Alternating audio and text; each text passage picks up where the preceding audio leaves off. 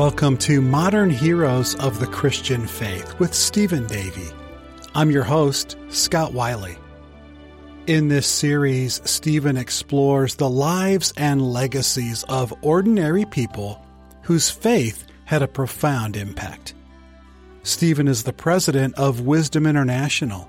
You can learn more at wisdom.international. In today's episode, you'll meet Viggo Olsen. Olsen began his academic and professional career as an agnostic who believed that human life was the result of evolution. How did this physician come to believe in the magnificent creative hand of God? Discover how the Lord brought Dr. Olson and his wife to saving faith through intensive scientific research and observation and then carried them to Bangladesh, where they served in medical missions for decades. Today we complete a series of biographical sketches related to Scripture that impact individuals' lives and have given us in their own lives something worthy of imitation. For today, I want to introduce you to an individual and his wife, and then we'll get into a little bit of the Word of God that impacted their lives. The New York Times called Viggo Olson another David Livingstone. If you're familiar with Livingstone, he was a medical doctor and missionary in uncharted regions of Africa, and like him, Olson will go to uncharted regions, uh, primarily settling in, in Chittagong which is right uh, there on the subcontinent of, of uh, India, um, a Muslim majority country called Bangladesh. I've had a, uh, an interest in this diplomatic leader, this statesman, this pioneering uh, church planter, Bible translator. Um, I uh, have his two volume biography. It's entitled Daktar, D A K T A R, which is Bengali for doctor.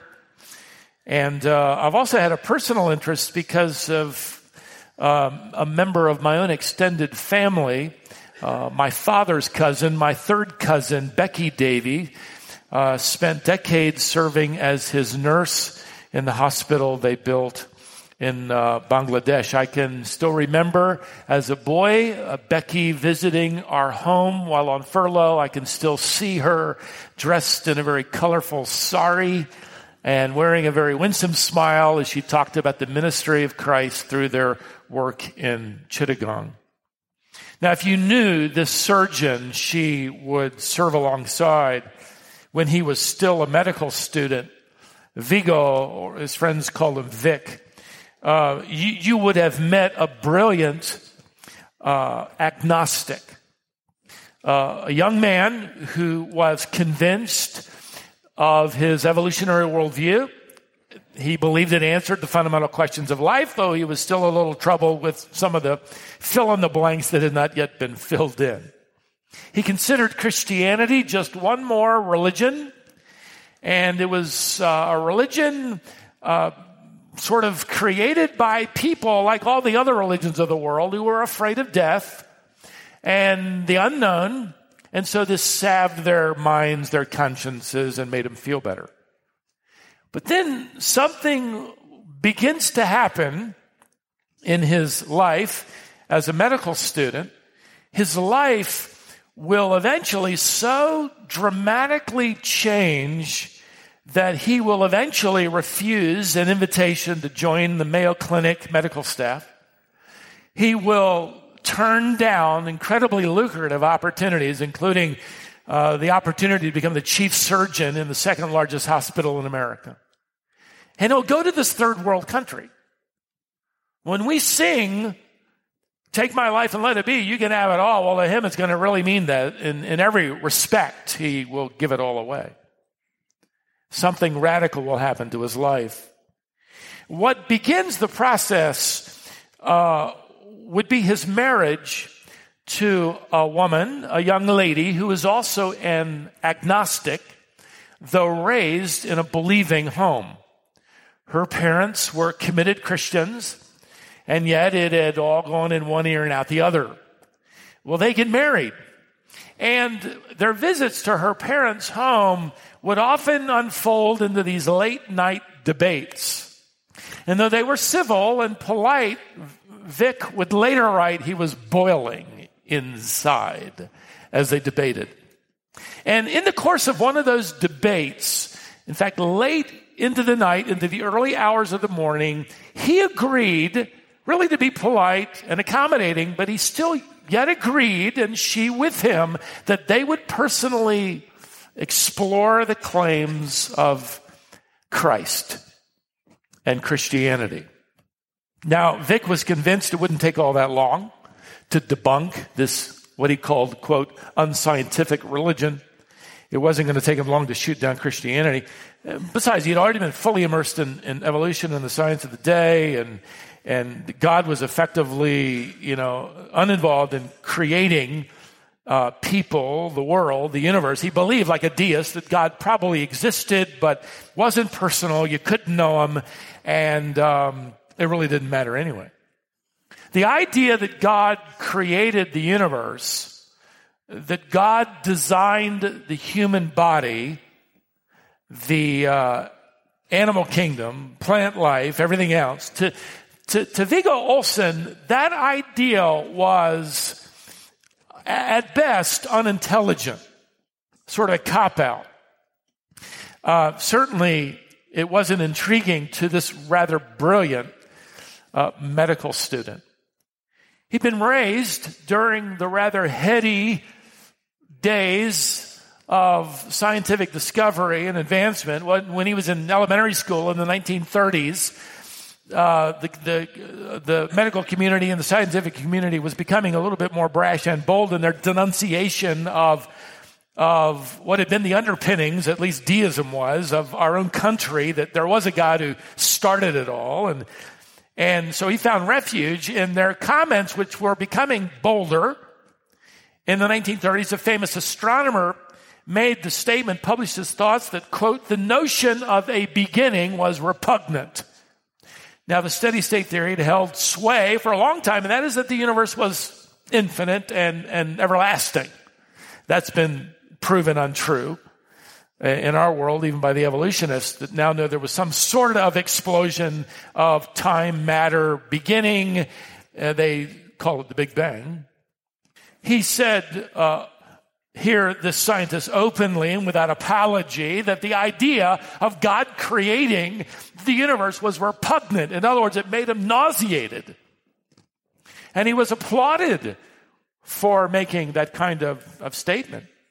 The most brilliant mind uh, by far when Olson was entering high school was Albert Einstein, who, who had said, it had been published in an interview, and I quote him, the circumstances of an initial moment of creation irritates me.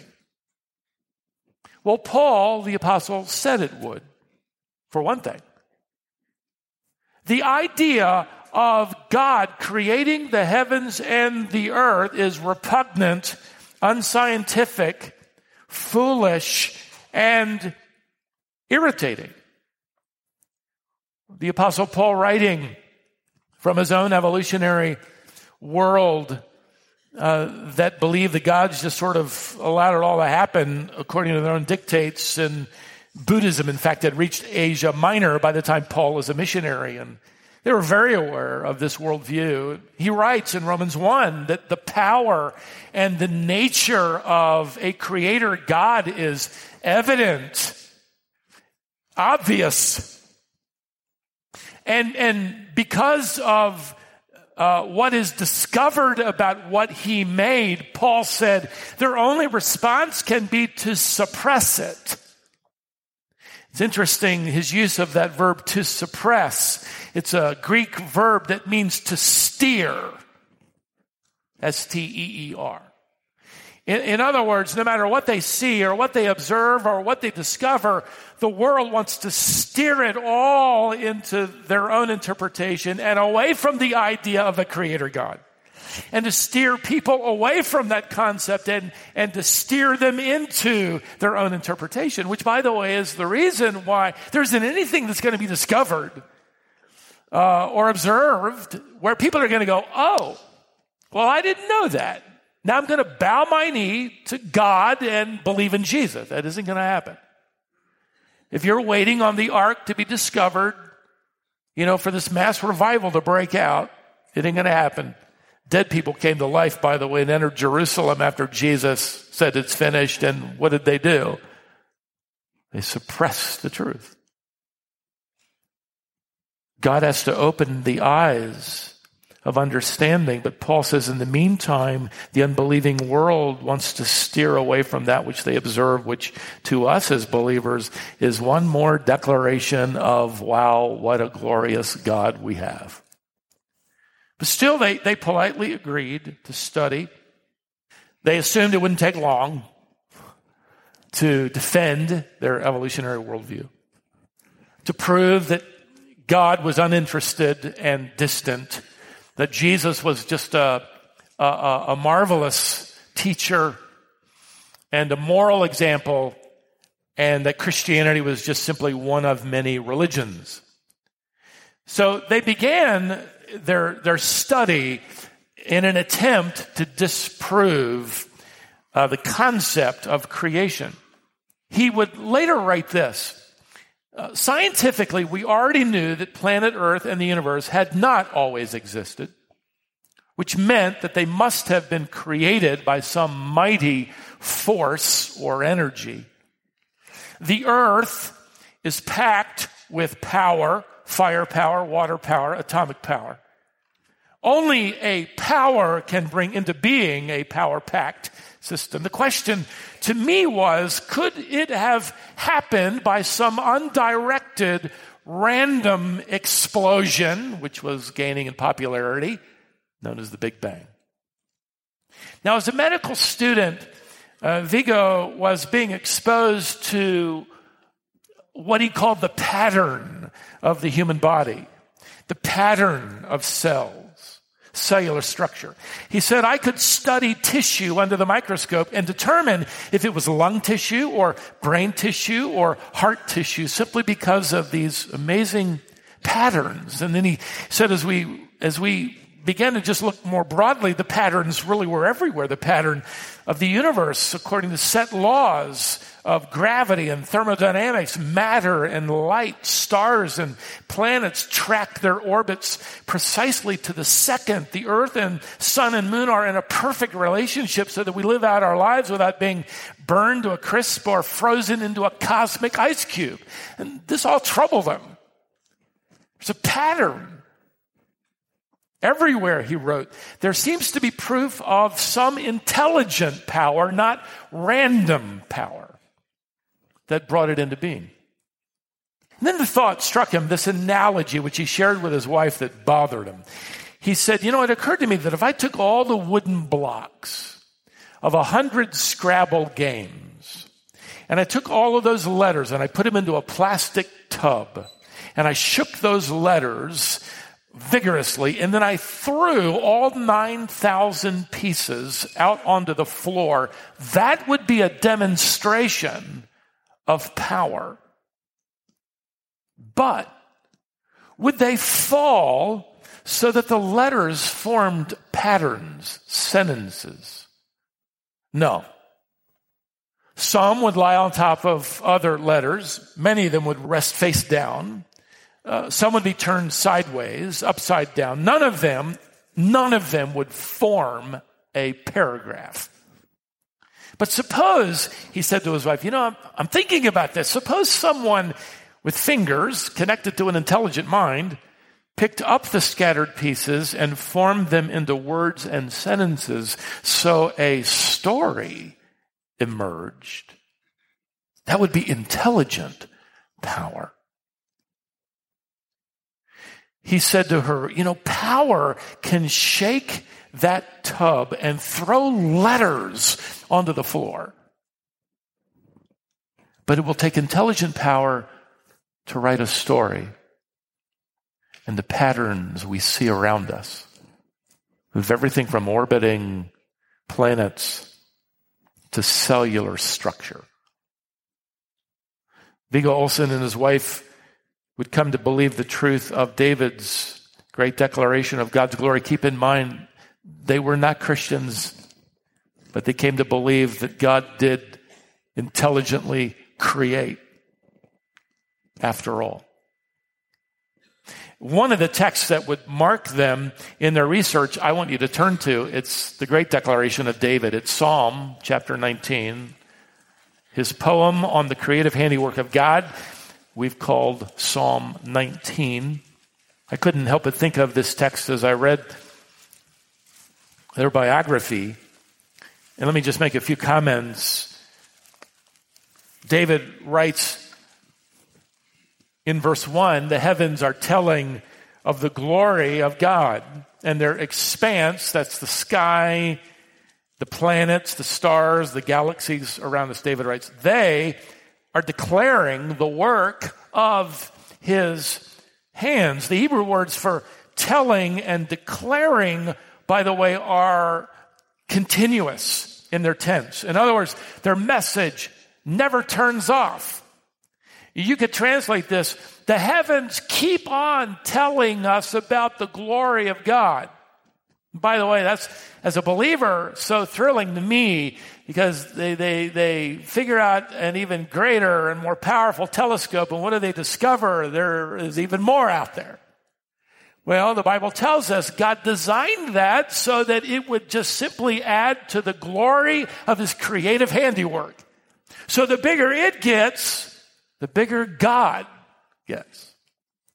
It's the reason it is so incredibly glorious.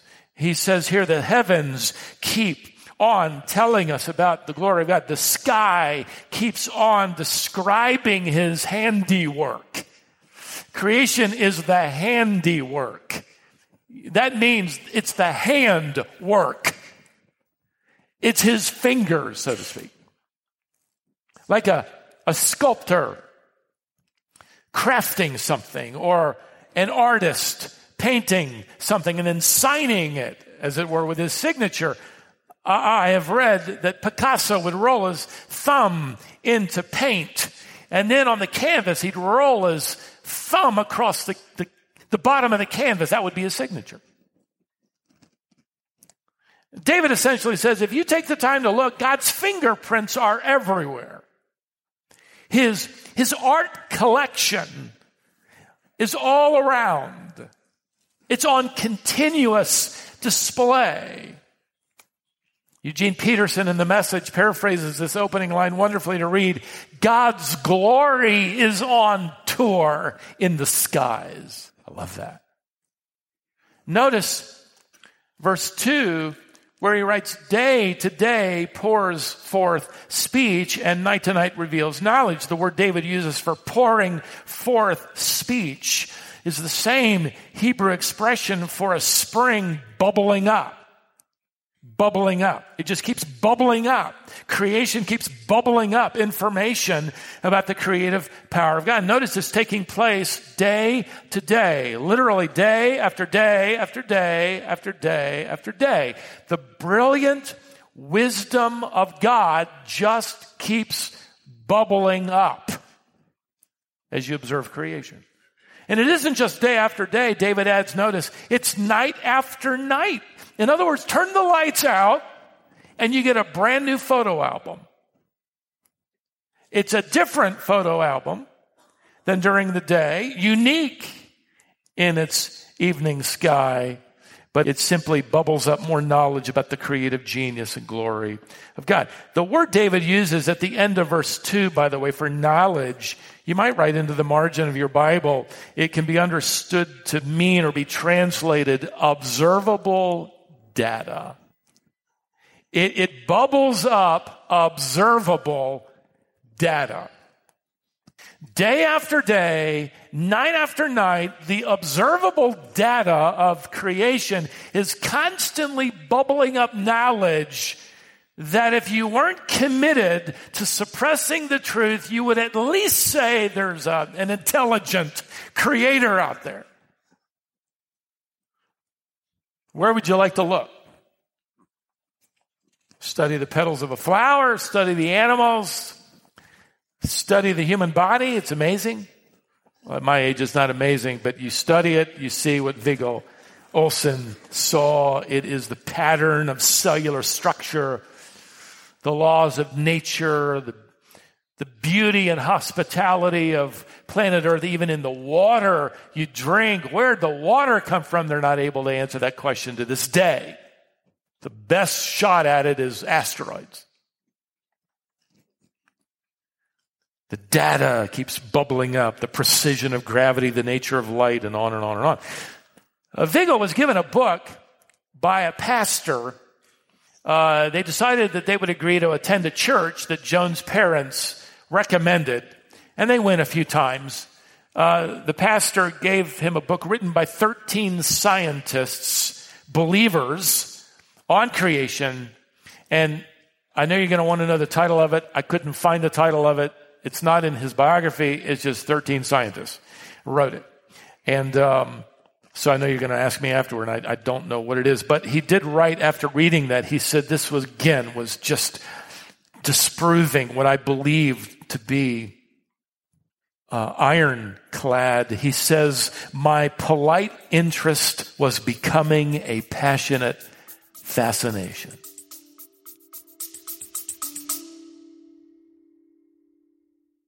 Stephen will be right back, but I want to jump in here and let you know that Stephen has turned this series into a book.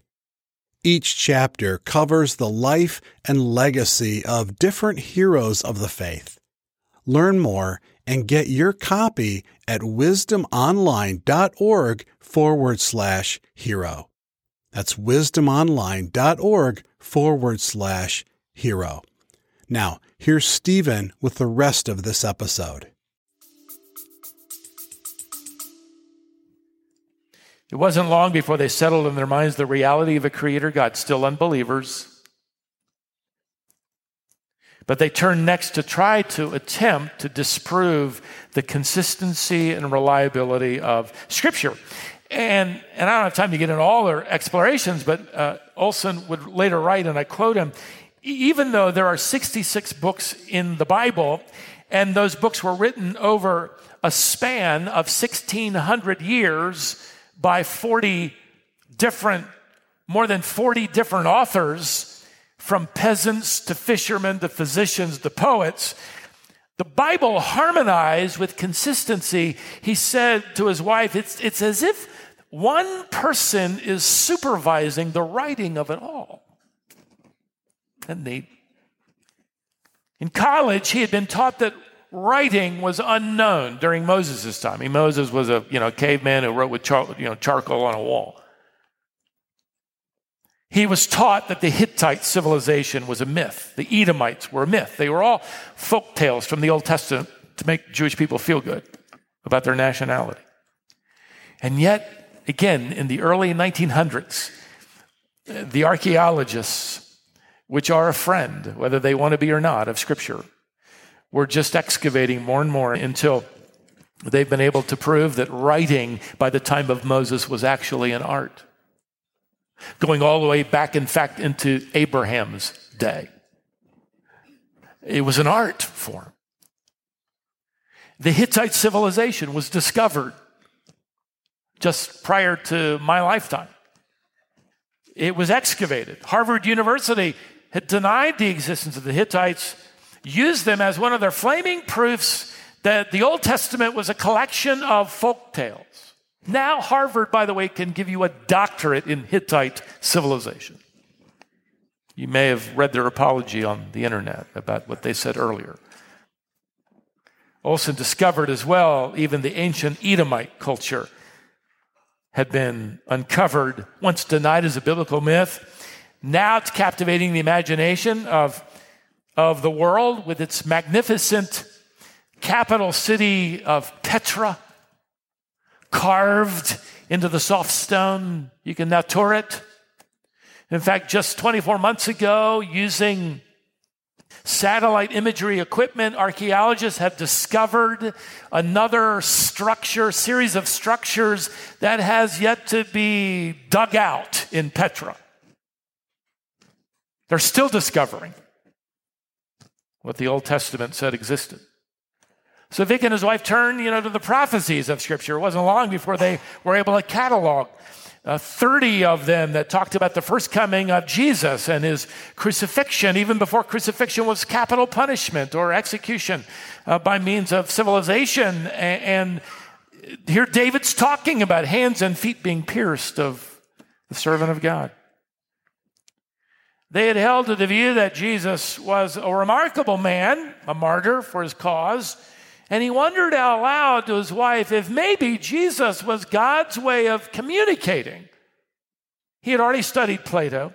Plato had, had claimed brilliantly that philosophy could in no way deny the possibility of divine revelation.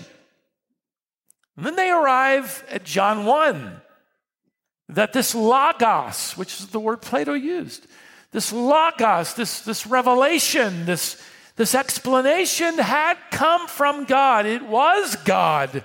In verse 14, it became flesh. Wow. They studied the gospel accounts. They admitted to one another that God seemed to be communicating with mankind. In fact, he told his wife on one occasion, you know, if if he wanted to communicate successfully with an ant, the best way to do it would be to become an ant. So the argument he said followed that for God to communicate with us, he would need to join the human race. You know, to us, perhaps for you, if you've been raised in the church, you're going, yeah, we knew that. They don't have, he didn't have a college education in the scriptures. He's got a concordance and a Bible. He's talking with people. And the scriptures are taking him to the truth of God's explanation through Jesus Christ. They are edging closer, aren't they, to the conclusion as God is working in their hearts that God is real, that Jesus was sent from God, that God communicated. The Bible is historically accurate, and it's still, however, to them, ancient history. Is Jesus really alive? And with that, they turned to the eyewitness accounts of the resurrection of the Lord and that stupendous claim that he made I am the resurrection and the life. You come to me, even after you die, I'm going to make sure you live again. Really? How do you prove that? Well, you come back to life. And so they discover the radical change in the life of the disciples, undeniable proof of what had happened in their own hearts and minds. In fact, Viggo Olsen will later write the resurrection of Christ was to us the hinge of the whole question. If he did rise from the dead, get this, now get this. Here's an unbeliever writing this. If he did rise from the dead, we would have to grant that everything Jesus said was true and binding. There's the rub. Binding. He said, I studied the eyewitness accounts of the change in the disciples when Jesus was in the tomb. They're huddled, hiding, terrified, unwilling to say anything or do anything. And Jesus appears, and look at the proof of what happens in their own lives. Now they become these courageous, bold, fearless men. Most, if not all of them, are led to violent, horrific executions because of a myth. Now, the presence of the Lord who met with him over 40 days, the scriptures tell us, presenting to them undeniable proofs of who he was. And they would never back down again. Dr. Olson writes that his, quote, invincible agnostic arguments were crumbling. But he says, I still didn't know how to relate to God. I, I, was assuming that Christianity was like Buddhism or Hinduism or any other world religion for that matter, where you basically try to live a decent life and not hurt anybody and, and, uh, and keep your nose clean and, and, and your good deeds, you know, try to do more of them than your bad deeds and they kind of cancel each other out and you'll be good with God and we kept studying the scriptures, he said we encountered verse after verse that showed the distinction of Christianity from every other religion. Christianity wasn't good works, it wasn't self help, it was repentance and faith in what Jesus did. Verses like these arrested his attention. He just sort of cataloged them in his, in his biography. his autobiography. Titus 3 5. Not by works of righteousness which we have done, but according to his mercy, he saved us. 2 Timothy 1 9. God, who has saved us and called us with a holy calling, not according to our works, but according to his own purpose and grace. Verses like Acts 16 31. Believe on the Lord Jesus Christ and you will be saved. Again, he's He's studying these, he's coming across these on his own, maybe like you did. John 1 12, to as many as received him, he gave the right to become children of God. Romans 10 13, whoever shall call upon the name of the Lord shall be saved.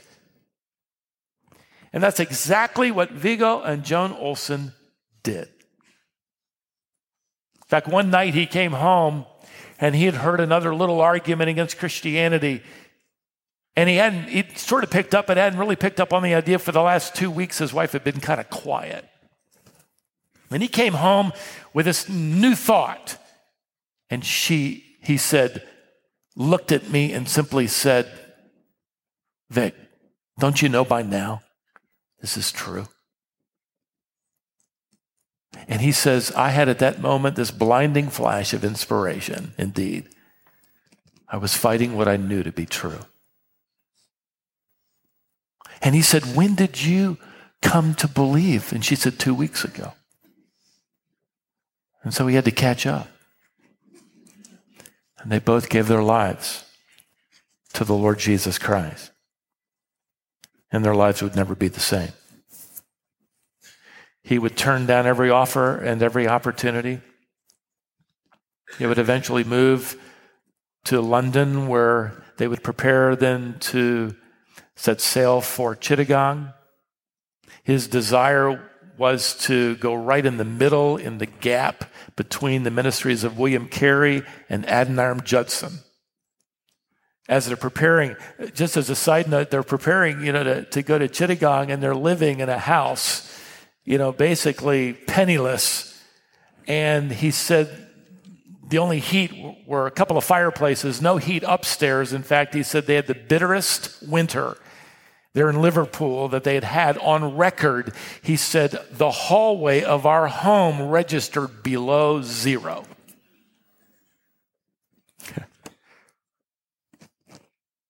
they would go to Bangladesh, make disciples, plant churches, build a hospital.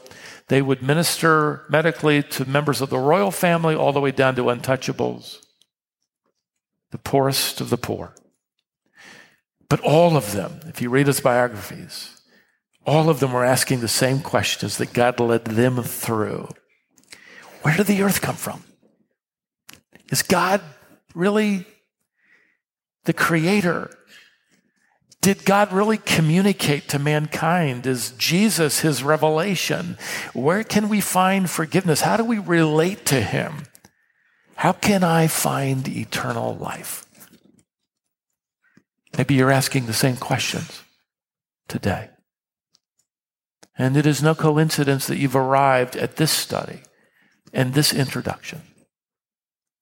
He used to teach the Bengali believers as he discipled them that God's plan for their lives was not like a blueprint that you can lay on a table and see all the details. He said, Your life was more like a scroll and it would be unrolled bit by bit as God's plan and will for your life is unfolded. And he used to say with a smile on his face, unrolling your scroll completely will take your entire lifetime. it's great advice, great perspective. Maybe for you today, it's time to seriously consider the claims of Jesus Christ. And let me tell you ahead of time yes, what you discover will in fact be not only true, but binding. We can sing about it. Take my life and let it be. Take my lips, take my money, take whatever. Yeah, I sang that. Tomorrow morning is going to matter. Lord, as I go to that classroom or to that shop, as I go about my duties, my life is yours. unroll just a little bit more, about 12 hours at a time, what you want me to do. If God is capable enough and wise enough to design a universe to function with precision and order according to his purpose, he's capable enough and wise enough to direct your steps and mine as he unrolls the scroll, the story, not just of the universe, but your life and mine.